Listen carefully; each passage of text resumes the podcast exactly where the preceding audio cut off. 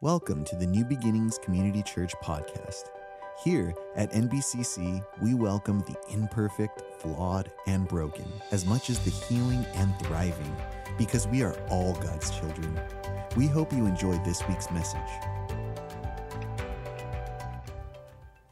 Well, good morning, everyone. Uh, thank you for tuning in today. Uh, we're going to begin a new series, and uh, I always enjoy starting a new series. Uh, believe it or not, during this time that we've been quarantined, um, uh, we've already gone through two uh, long series. Uh, Peace and the Panic was the first one, that was about 11 weeks. And then we went through uh, The Last Call, which is on the end times, and that lasted almost 11 weeks also. And uh, so we've traveled quite a bit during this time. But now we're entering into a new four week series. This will last four weeks, and um, It's called Go, and you'll see why in a moment. But I want to begin um, uh, by asking a question. Because I think it's an important question uh, for all of us who are followers of Christ. Because this series really is something to hopefully uh, reignite us or reawaken us to the primary purpose of our, of our being as followers of Christ. There are multiple purposes, but I think this is the primary. And here's the question What if, and, and I mean, what if, what if the Bible, what if God asked you to do something that you just don't want to do? What if He did that? Now, we know that happens a lot, don't it? And if we think back to our childhood, I, I mean, we, we know at least 157 times in our childhood, our parents told us to do something and uh, we, we really didn't want to do that. And when we were really young, some of us probably were great tantrum throwers, and we could really raise a stink. And uh, we were probably experts in a restaurant or a supermarket to really embarrass our parents when they told us, no, you can't have that or stop that. And we just go berserko. But in the end, if uh, you had parents like mine, and uh, that was a different day and age when they did spank, they didn't beat me, so don't think that. But they did spank, they put a sting, you know, they put the, um, the Board of Education to the seat of knowledge and they straightened me out, and thank God they did. But uh, we knew that if we didn't do the right thing or what they told us, you know, there could be consequences, and there were. But then you notice as you got older, you started to realize that uh, they weren't asking you to do anything crazy. In fact, it was probably smarter and wiser to do what they said rather than, you know, suffer these kinds of consequences. But have you ever noticed, because I notice this about myself, it's really easy. It's really easy to uh, justify sidestepping whatever God is telling me to do. Whatever the Bible is telling me to do. It's, I'm, I'm a, I can sidestep it easy. I'm fine. You know, the more scriptures I know, the easier it is to, to, to wheedle, weasel around the scriptures because I know too many and try to get around it. But I want to go back to the question what if? What if God asked you to do something? What if the Bible asked you to do something that you just didn't want to do? Well, I want you to hold that thought because in our series, Go, this is a Go series 2020. We did one last year in 2019 different verses, different angles, same idea.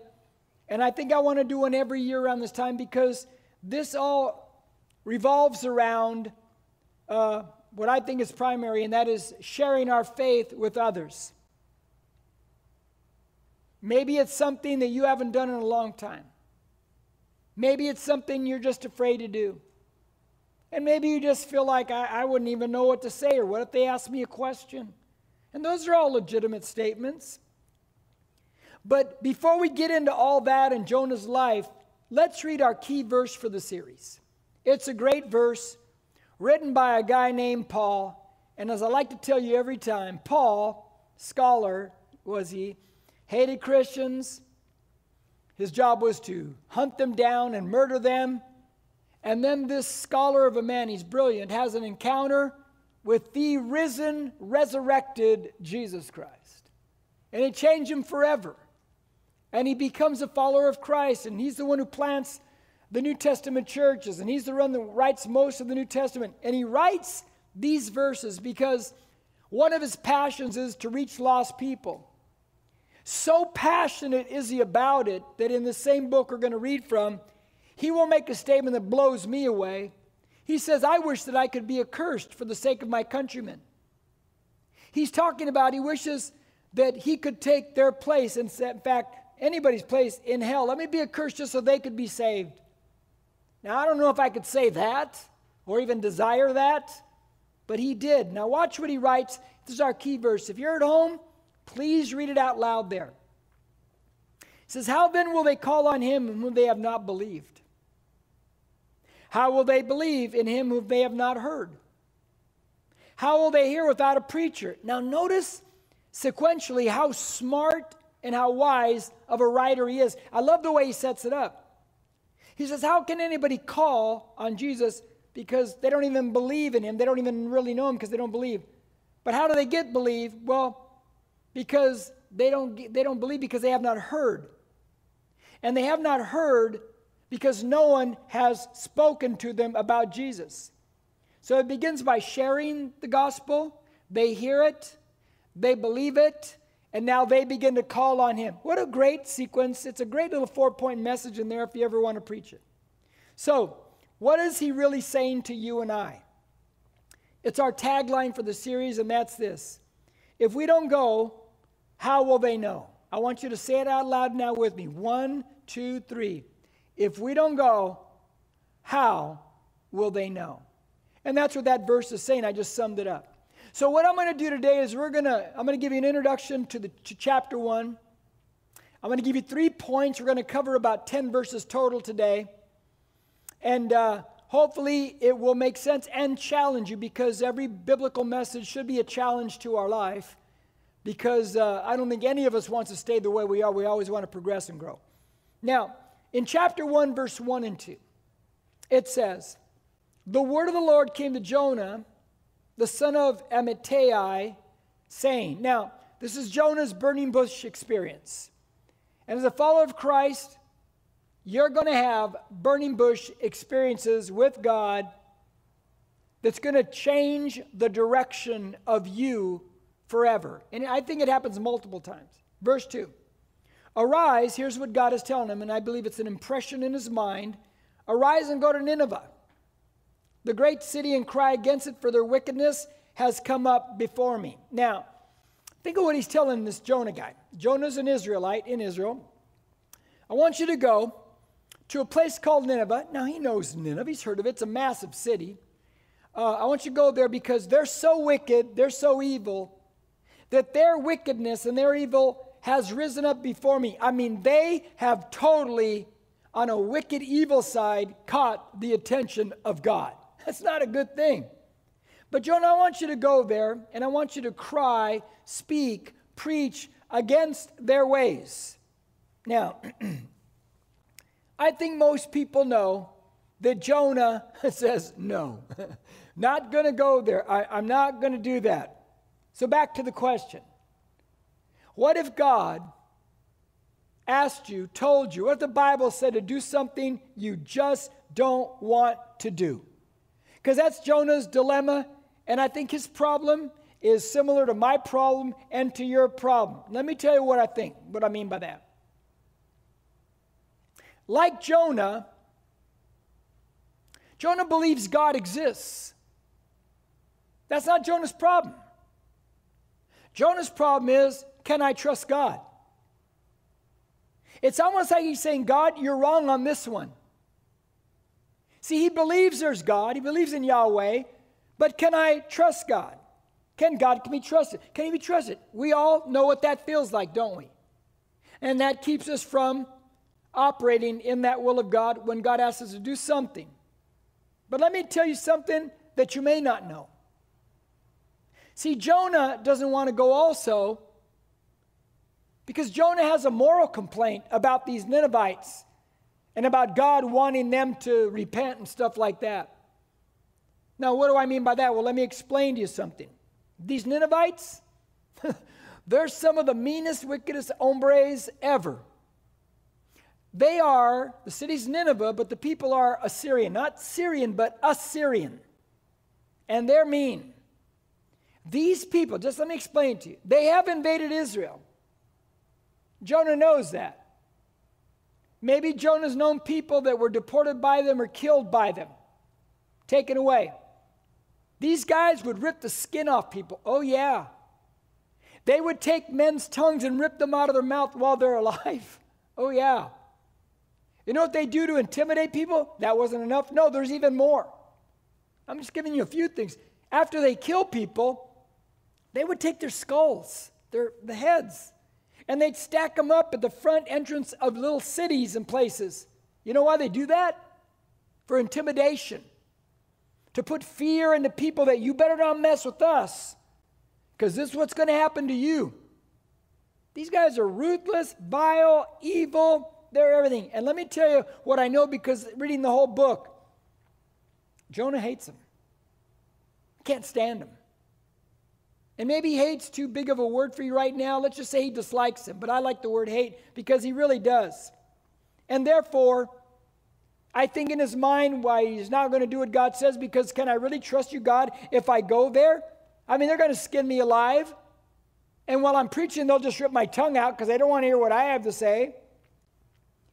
And maybe just bigger than that or equal with that is this Why would I ever want to share good news uh, and see people that I'd like annihilated saved?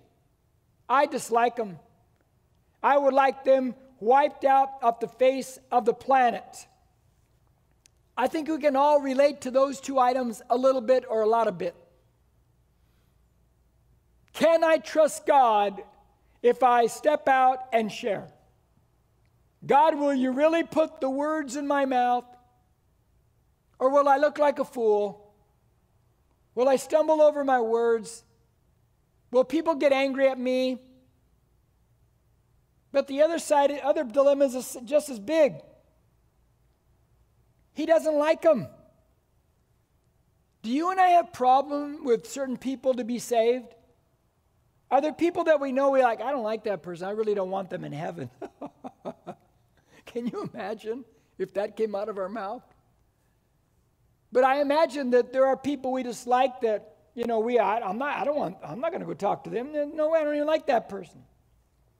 See, I think one of the big questions that we have to wrestle with in this, in this little letter of Jonah is, with him and us, do we really want the enemies of God to experience forgiveness? Do we really want people that seem to reject God? Do we really want them to experience forgiveness? Do we really even want them to even see God in us? You know, those are, those are legitimate questions. See, Jonah, I think one of the, one of the problems on, the, on a side note here, um, he wants to hold on to his anger. I think there's a lot of people want to hold on to their anger. And I think there's a lot of people who are angry, including Christians. And because he's so angry with these people and he dislikes them, and I'll use the word hate, he hates them, he would rather see them pay for what they've done than to receive forgiveness. Can you imagine? This is God's messenger. And so we're going to study this guy's life. But I wanted to give you kind of a working understanding of what's churning inside him when God says, you know those Ninevites that you really can't stand? I want you to go preach to them and save them. What? See, what if God asked you to do something that you just didn't want to do? So I'm going to give you three points today. The first two uh, I like a lot. The third one is the big, strong push in our life. But the first two are really going to make us think a little, little bit here and there. Number one uh, this morning is this What hinders me from sharing the gospel? Fear or hate? Oh, Jim, not me. Okay, hold on, hold on. Let, let me, let's examine it before you jump and say, oh, not me, not me, because it's so easy to say, not me, not me. Look at verse 2 and 3, and it says, Arise, go to Nineveh, the great city, and cry against it. For their wickedness has come up before me. Here's what Jonah does. But Jonah rose up to flee to Tarshish from the presence of the Lord. Wait a minute here. You're going to flee from the presence of the Lord. Where is God's presence? It's everywhere. How in the world can you flee from the presence of God? You cannot. And Jonah will find this out even in the depths of the Mediterranean Sea. So he went down to Joppa, found a ship which was going to Tarshish, paid the fare, and went down into it to go with them to Tarshish from the presence of the Lord. I'm going to get on that boat and we're going to go on that Mediterranean and I'm going to flee from the presence of God because this boat can outrun God. How ridiculous is that? You cannot outrun the presence of God in your life. No matter where you go, He's there. Now, here's what's going on Jonah is in complete disagreement with God. So instead of going, he's going to start running. And I think it's a mixture of what I said earlier a mixture of fear and hate or fear and dislike, whatever you want to call it. So let me examine those two things because I think I can relate to them and I think maybe you can too. Fear. I already told you how evil these people are. But let me expand out a little bit to give you an understanding of what it's like with these Ninevites and this massive city and their massive armies and everything else. Just imagine today if you took all the military power of the United States of America, and that's a lot, and you put it into the hands of a terrorist group, can you imagine what this world would be like? Can you imagine the fear that you would be running in? Well, that's exactly what Jonah is facing here. Now, I want to take that and give you a wider angle of what he might be afraid of. They've already invaded Israel. He's hoping God will wipe them out. He doesn't want them to repent.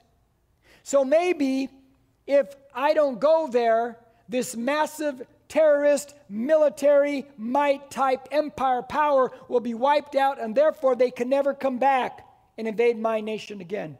But if I go there and they're saved, what if they turn one day and they come back to Israel and come back and do it again? No, God, besides being afraid of them because of the way they are, I'm afraid that they're going to come back and mess with my nation again and do things to my friends and family and everything else. He's afraid. Question. And, and it's for myself too. Does fear or meaning lack of trust in God, hold you back from sharing the gospel? I mean, come on, think about it. Because it's a legitimate question. Am I afraid of what people think? Am I afraid they won't like me? Am I afraid they might keep me out of their group? Am I afraid I won't say the right things? Am I afraid they're going to ask me a question I really don't have the answer to? You could throw all kinds of fears in that list. Jo- Jonah's afraid. And one of the things that the enemy is so good at using in our emotions and our mind is fear. But there's the other one, and that's hate.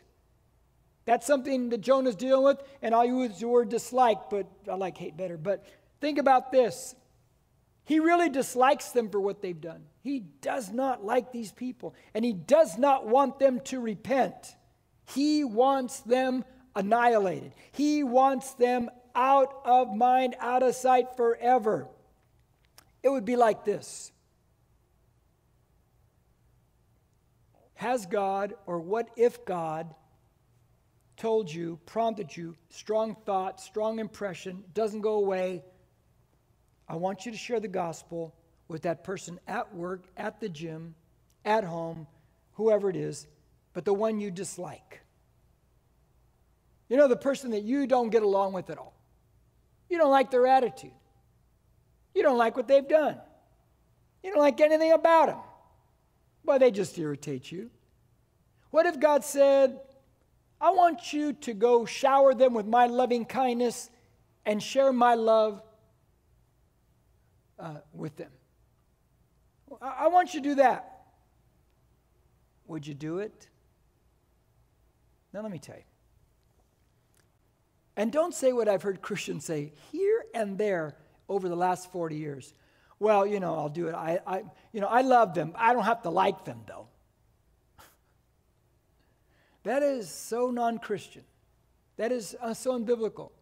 Because Paul even says in 1 Corinthians 13, look, if you do if you do all the right deeds but you don't have love, you're just irrelevant and irritating. In other words, you need to have 100% love motivation behind the deeds you do. But what if God asked you to go share your faith, share Jesus Christ, share the gospel with somebody that you're really not crazy about? I want you to think about just think about forgiveness.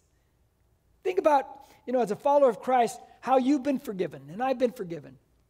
Can you and I think of all of our sins if we really thought about it? Yeah, I think so. We could remember about a lot of them. And yet, all of those sins have been forgiven, have they not? And we're thankful for that, are we not? I am. Well, well, wait a minute here. The big question is this Aren't there people that you might know and I might know that need the forgiveness of God? Even if you don't seem to like them, you know they're out there. You know they need Jesus. Let me tell you eh, a little slogan I came up with, and that's this if you hate one, it's easy to hate anyone. Because whatever you sow, you reap. Hate breeds hate. If you hate one, it's easy to hate anyone. If you dislike one, it's easy to dislike anyone. Once you let that in the door, it takes root in you. And now it's easy to dislike all kinds of people. Don't do that. Now, the second point is this if I run, the devil will provide transportation. It's a fact. He will do it. Now, watch verse 3 again. But Jonah was up to flee to Tarshish from the presence of the Lord. So he went down to Joppa, found a ship. Wow, he found one, which was going to Tarshish. That's interesting. Paid the fare and went down into it with them to Tarshish from the presence of the Lord. There's a little loaded verse right there, isn't there? Now, first off, you need to understand where Jonah's going. Jonah goes down to Joppa. He pays the fare, gets on a ship. The ship's going to Tarshish. Wow, what a coincidence. Tarshish, if Nineveh's that way, which it is, Nineveh's uh, that way east, Tarshish is to the west. Tarshish is like modern day Spain. And so Jonah is going to go in the opposite direction. Now think of the time frame, how long ago Tarshish, modern day Spain, for Jonah in that time frame, that's like the other side of the world. That's where the wild blue yonder. That's where you'll never find me, and God can't find me there either. He's going the opposite direction. I am not going to do what God is asking me to do. But what a coincidence, he finds a ship that's just going in that direction. Let me tell you something the devil will always provide a way out of God's will. He always will. He always provides that. Let me, show, let me tell you a few things. I wasn't always a Christian. I got I became a follower of Christ at 23. I didn't want to be one. I thought they were it was going to be boring. I thought it's going to take away all my fun. It's like, here I go. I mean, if I become one of them, boy, it's really going to be just like nothingsville. And I didn't want to be one. I didn't want to hear about Jesus. I was tired of hearing about Jesus. And then you know what? I gave my life to Christ. Now, let me back up. Before I was a Christian, I did all the things some of you out there possibly do drank, smoked pot, did all those things. Guess what? I have a question. I smoked pot on and off from age 17 to age 23 when I got saved. When I got saved, I gave up all that stuff. Uh, what do I need it for anymore? I got peace in my heart now. How much money do you think I spent on pot for six years? Zero. I never spent anything. It was always provided. Wherever I went, oh, you want this, you want that? I'd be places strangers would give it to me. Oh, yeah. The devil always provides a transportation. Let me tell you, somebody out there needs to hear this. You're married, mister. Listen, ma'am, listen, you're married. If you are thinking about cheating or anything, adultery, I guarantee you the devil is going to provide somebody at work, someplace, at the gym. You're going to meet them at the supermarket. He's going to provide a person. He'll always provide a way out. I mean, my gosh. Jesus in the desert, temptation, is going to go to the cross, Satan basically says, You don't need to do that. Why do that? Like, I got a way out. Just fall down and worship me, man. I'll give it all to you. I'll give you a way out. so Jonah is going to run, and the devil's going to give him a way out. He's going to head all the way out. You know what's interesting to me is this. Now, think about it. Jonah, he believes um, all the right things the way you and I do. He believes all the right things the way you and I do. He believes in God. He believes the things about God. He believes all the right things, but he's doing nothing about it. That's kind of a tragic life, huh? To know and believe in Jesus Christ, you might come to church, amen, brother, the whole thing. Read the scriptures, oh yeah, but then you do nothing about it. That, that's what Jonah's all about. And because he goes off mission and he goes against the will of God, there's something going to happen. Watch this. Watch verses 3 through 5. I've read 3, but let me read 3 through 5 now. But Jonah rose up to flee to Tarshish from the presence of the Lord, so he went down to Joppa, found a ship, which was going to Tarshish, paid the fare, and went down into it to go with them to Tarshish from the presence of the Lord. Verse 4 Then, I mean, sorry, the Lord hurled a great wind on the sea and there was a great storm on the sea, so that the ship was about to break up. Then the sailors became afraid. really? And every man cried to his God. Now, if sailors are afraid, you know it's bad. And they threw the cargo which was in the ship into the sea to lighten it for them. But Jonah, he'd gone below into the hold of the ship and lain down and had fallen asleep. Hmm, man. Did you notice in those three verses what Jonah did when he's running from God and running from what God, wa- God wants him to do? He runs, he goes down to Joppa, pays a fare, goes down into the ship, and the ship's on the water. He goes down into the hull of the ship, and he falls asleep. Goes down, down, down. Quick side note He's asleep down at the bottom. While all the sailors, all the crew are up there on deck in the middle of a storm and have a tremendous fear of losing their life and perishing. It's an amazing picture. Jonah is asleep to the cries of the lost up on deck. He's asleep to the perishing all around him. You know, that can happen to the church, to people, church people. And I think that's why God has to shake us up every so often. Because we can have, be in a spiritual coma ourselves, asleep to the cries of the lost, asleep to the perishing all around us. But let's go back to down, down, down. When the serpent tempts Eve and it's tantalizing, you can just, you know, come on, eat that fruit. You know that one fruit, the tree you can't eat from? That one thing you can't have? And of course, the one thing I can't have is the one thing I want. My granddaughter Willa, whenever I go over, I, I know how to get her to come to me. I just go grab one of her toys and I hold it. And I go, Willa! And I show it to her. Whatever she's doing, she's going to come and take that toy from me. Because whatever I've got, that one thing she don't have, she's going to come and get it. And that's what's going on there. It's in human nature. I can't have that. I want it. So he tempts her. And he says, You know what? You eat this fruit, man, Eve, you'll be a God. You'll know good and evil. Stop. She already knew what good was, and she already knew evil. Don't eat from that tree. What, what, what? He's going to educate her on something? She already knows that. Huh. He's promising her an upward spiral spiritually. You eat that, you become a God. She bites, instantly shame enters the world, cover up, division, distance in relationships, blame, fear, all the things that go along with it, fighting in the family, the whole shot. It's all in there in Genesis chapter 3. He promised her to go up, up, up, but nope, really, it went down, down, down. That's what Satan does. That's what Satan does. He'll promise you upward spiral, but it's always a downward spiral. Now, number three, and this is going to be my favorite point. Number three is God will use others to remind us of who we are. Now, watch this. Verse 6 to 9. The storm is raging. Jonah's asleep down below. The sailors are panicked. He's asleep to the cries of those on deck, to the lost.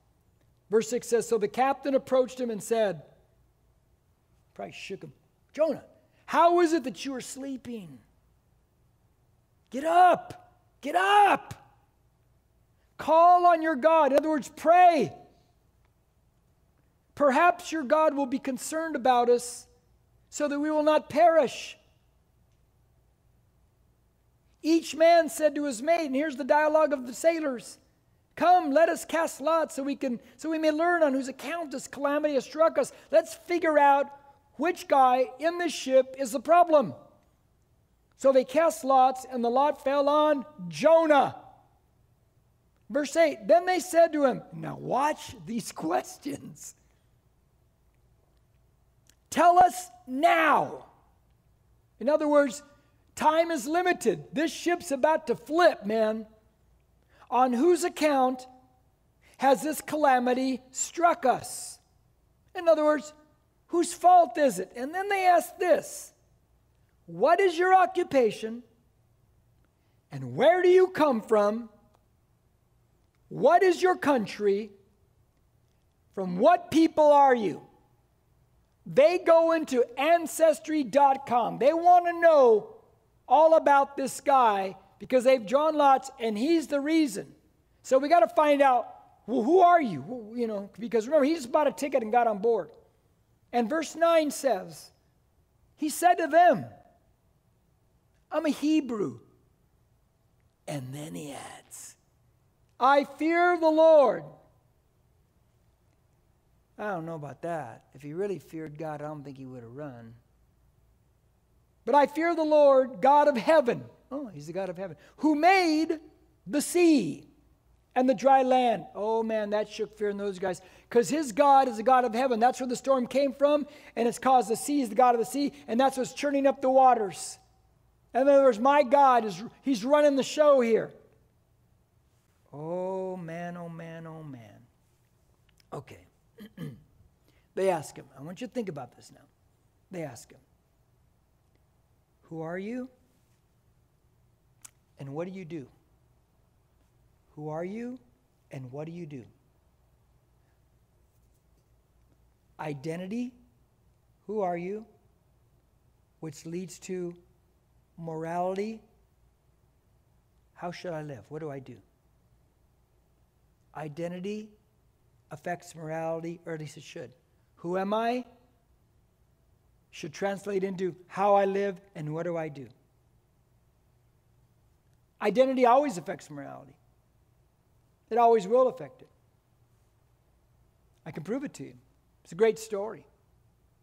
When Jesus gets baptized in Matthew chapter 3, the end of it, the heavens open, the Spirit of God descends as a dove. God speaks from heaven, the Father. So you have the Father, Son, and the Holy Spirit there. And the Father says, This is my beloved Son, in whom I am well pleased. He calls Jesus his Son. Identity. That chapter ends right away. Chapter 4. Jesus is led by the Spirit of God into the desert to be tempted. While he's there, the devil's language goes like this He tells Jesus, If you are the Son of God, command these stones become bread. Come on, do it. What's he questioning? He's questioning his identity. If you are the Son, then live like this. But Jesus says, No, I'm not going to do that. Man shall not live by bread alone, but by every word that proceeds out of the mouth of God. What's Jesus saying? Listen, I know who I am. My identity is God the Father told me I am the Son, I am His Son. Therefore, identity tells me my morality. How then shall I live? How, what do I do in any situation? Hmm. Think of what the crew asked Jonah Who are you? What are they doing? I think, I think they're reminding Jonah of his identity, of who he is. He says, I am a Hebrew. In other words, he believes in Yahweh God. See, he knows his identity, but it's not translating into how then shall he live, how he operates, what he does.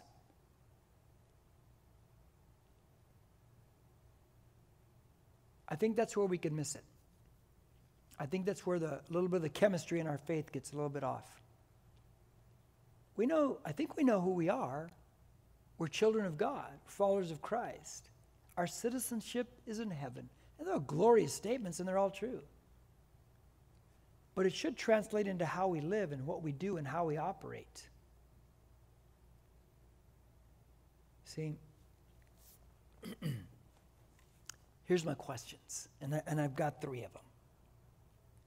And I'll say them to you, and I'll say them to me. On that ship, in that storm, it's dark, crazy times.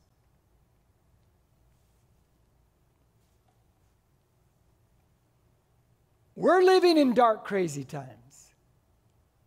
The question is are those dark, crazy times causing you and I to run in fear or even in dislike?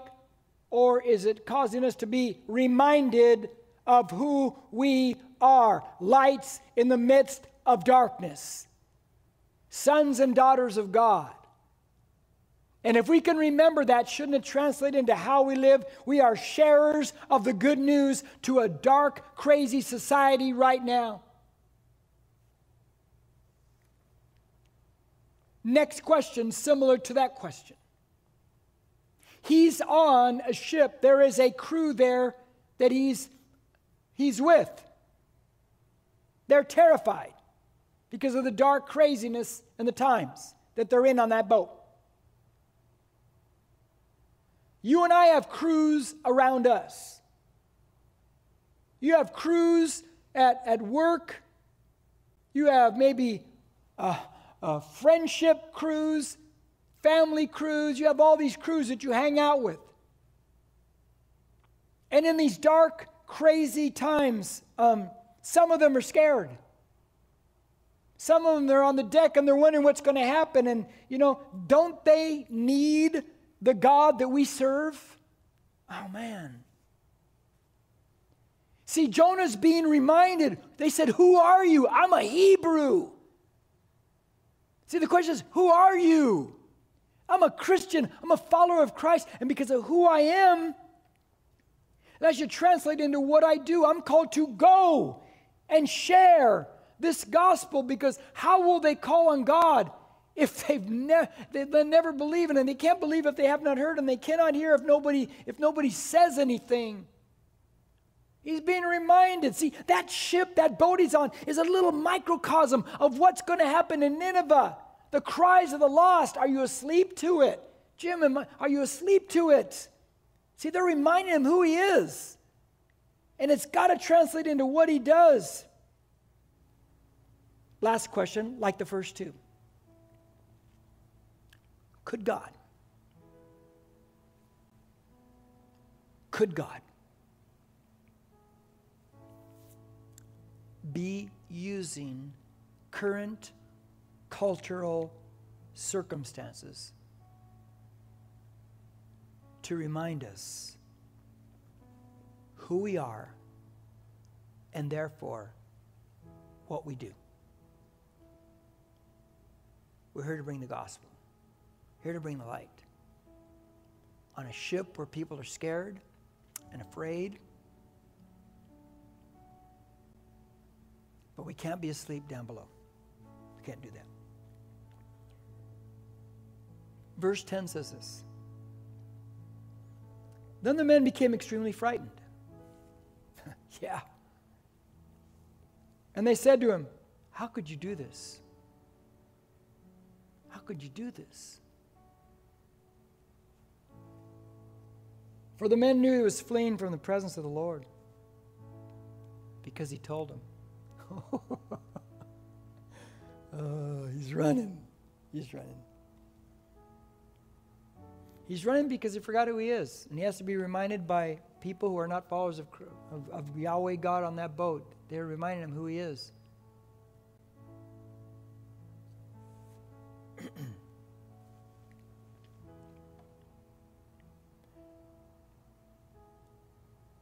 Think about this. this. This is my last thought, and it really is my last thought. When Jonah goes down there to Joppa and purchases that ticket to get on that boat, to that ship, they just happened to be going in the opposite direction to Joppa into the wild blue yonder. He gets on as a passenger.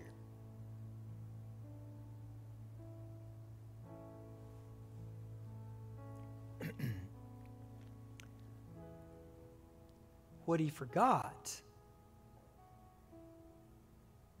was that he was a messenger.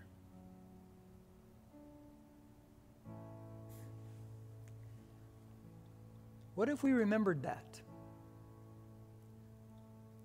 What if I remembered that I'm a messenger? I'm not just a passenger. I'm a messenger of this great gospel of Jesus Christ. And I got to quit being a passenger only.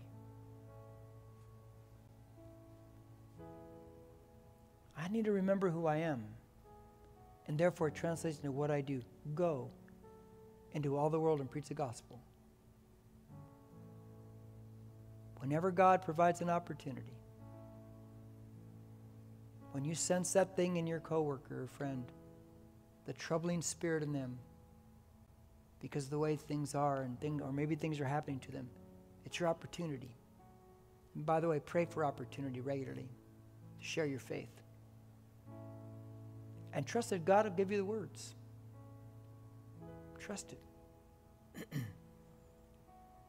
Jonah thought he was only a passenger. He forgot he was a messenger.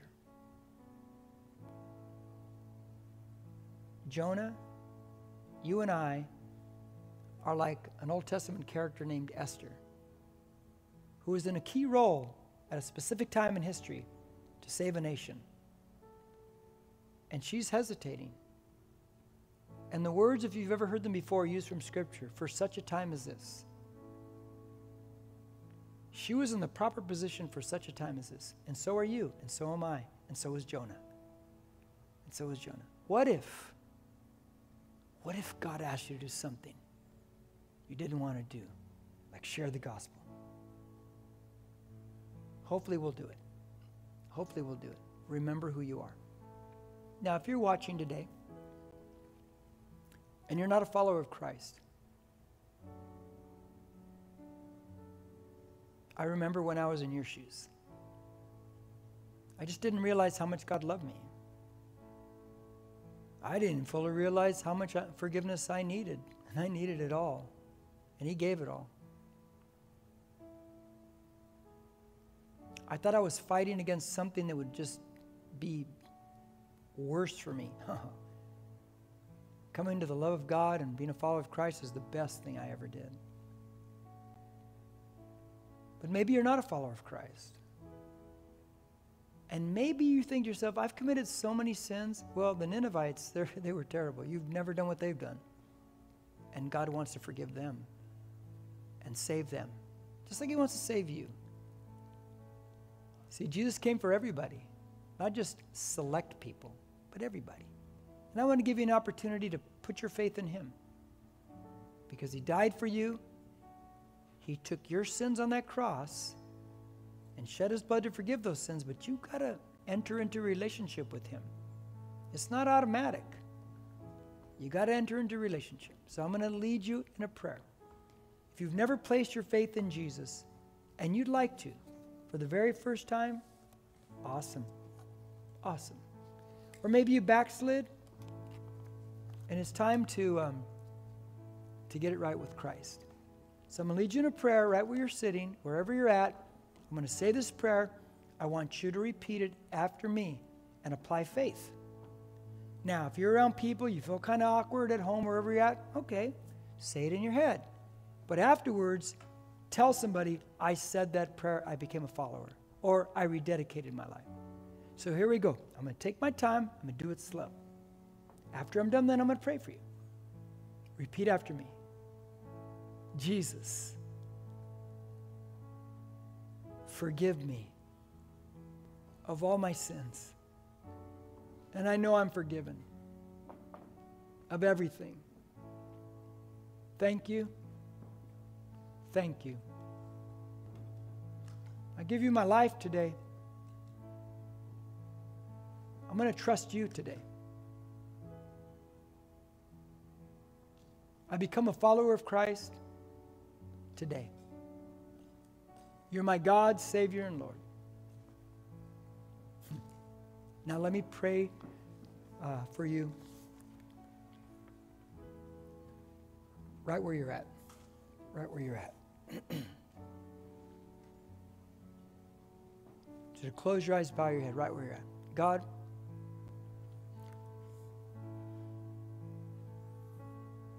it's a holy moment.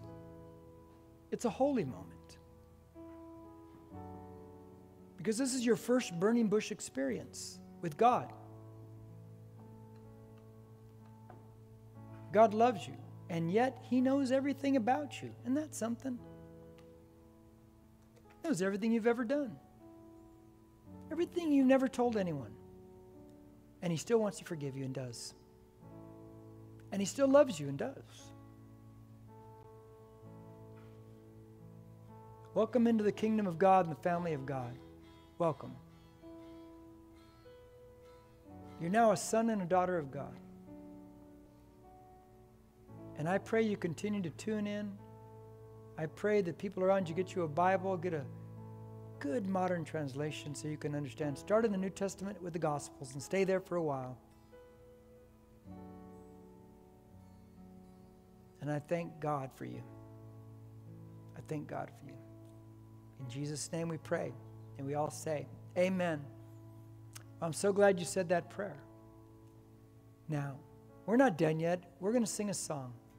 And in the song, you'll see the words Jonah from the deep rose up from his sleep. These are important words considering today what we talked about. We cannot be asleep to the cries of the lost up on deck. We've got to wake up.